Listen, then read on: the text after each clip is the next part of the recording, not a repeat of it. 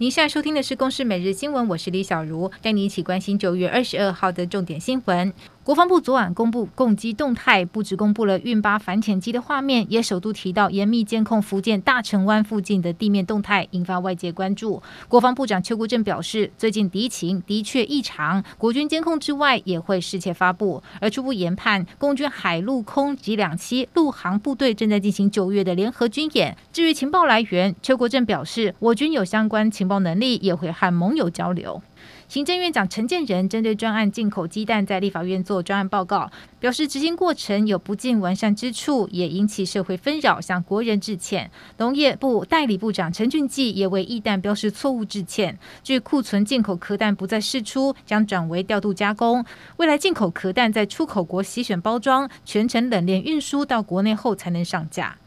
明蛋揭露台农与勤益蛋品买数万颗的进口蛋流向不明，勤益今天发表声明，因应农业部的要求，买了一万两千零五箱的蛋和四千桶的冷冻液蛋，另有四千六百八十箱制成的液蛋，全数储存在库，并将作为日后采购全球蛋源的前期品质测试。业者强调，并未挪作他用。大直街民宅受灾户安置的期限延到二十二号，但居民担忧返家不安全，市府宣布延长到二十五号。而塌陷的住宅预计二十五号拆除。市长蒋万安已要求基泰在拆除的过程将影响降到最低。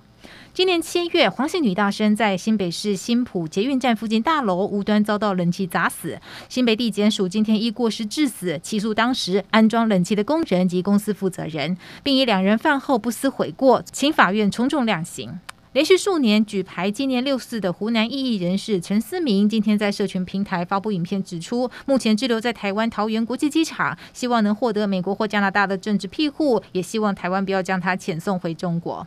有开台妈祖之称的嘉义新港奉天宫妈祖，因为疫情延到今年解封，今天顺利到绿岛绕境祈福。从全国各地来的妈祖信徒一千多人包船，随着妈祖到绿岛，要进行三天盛大的海祭活动。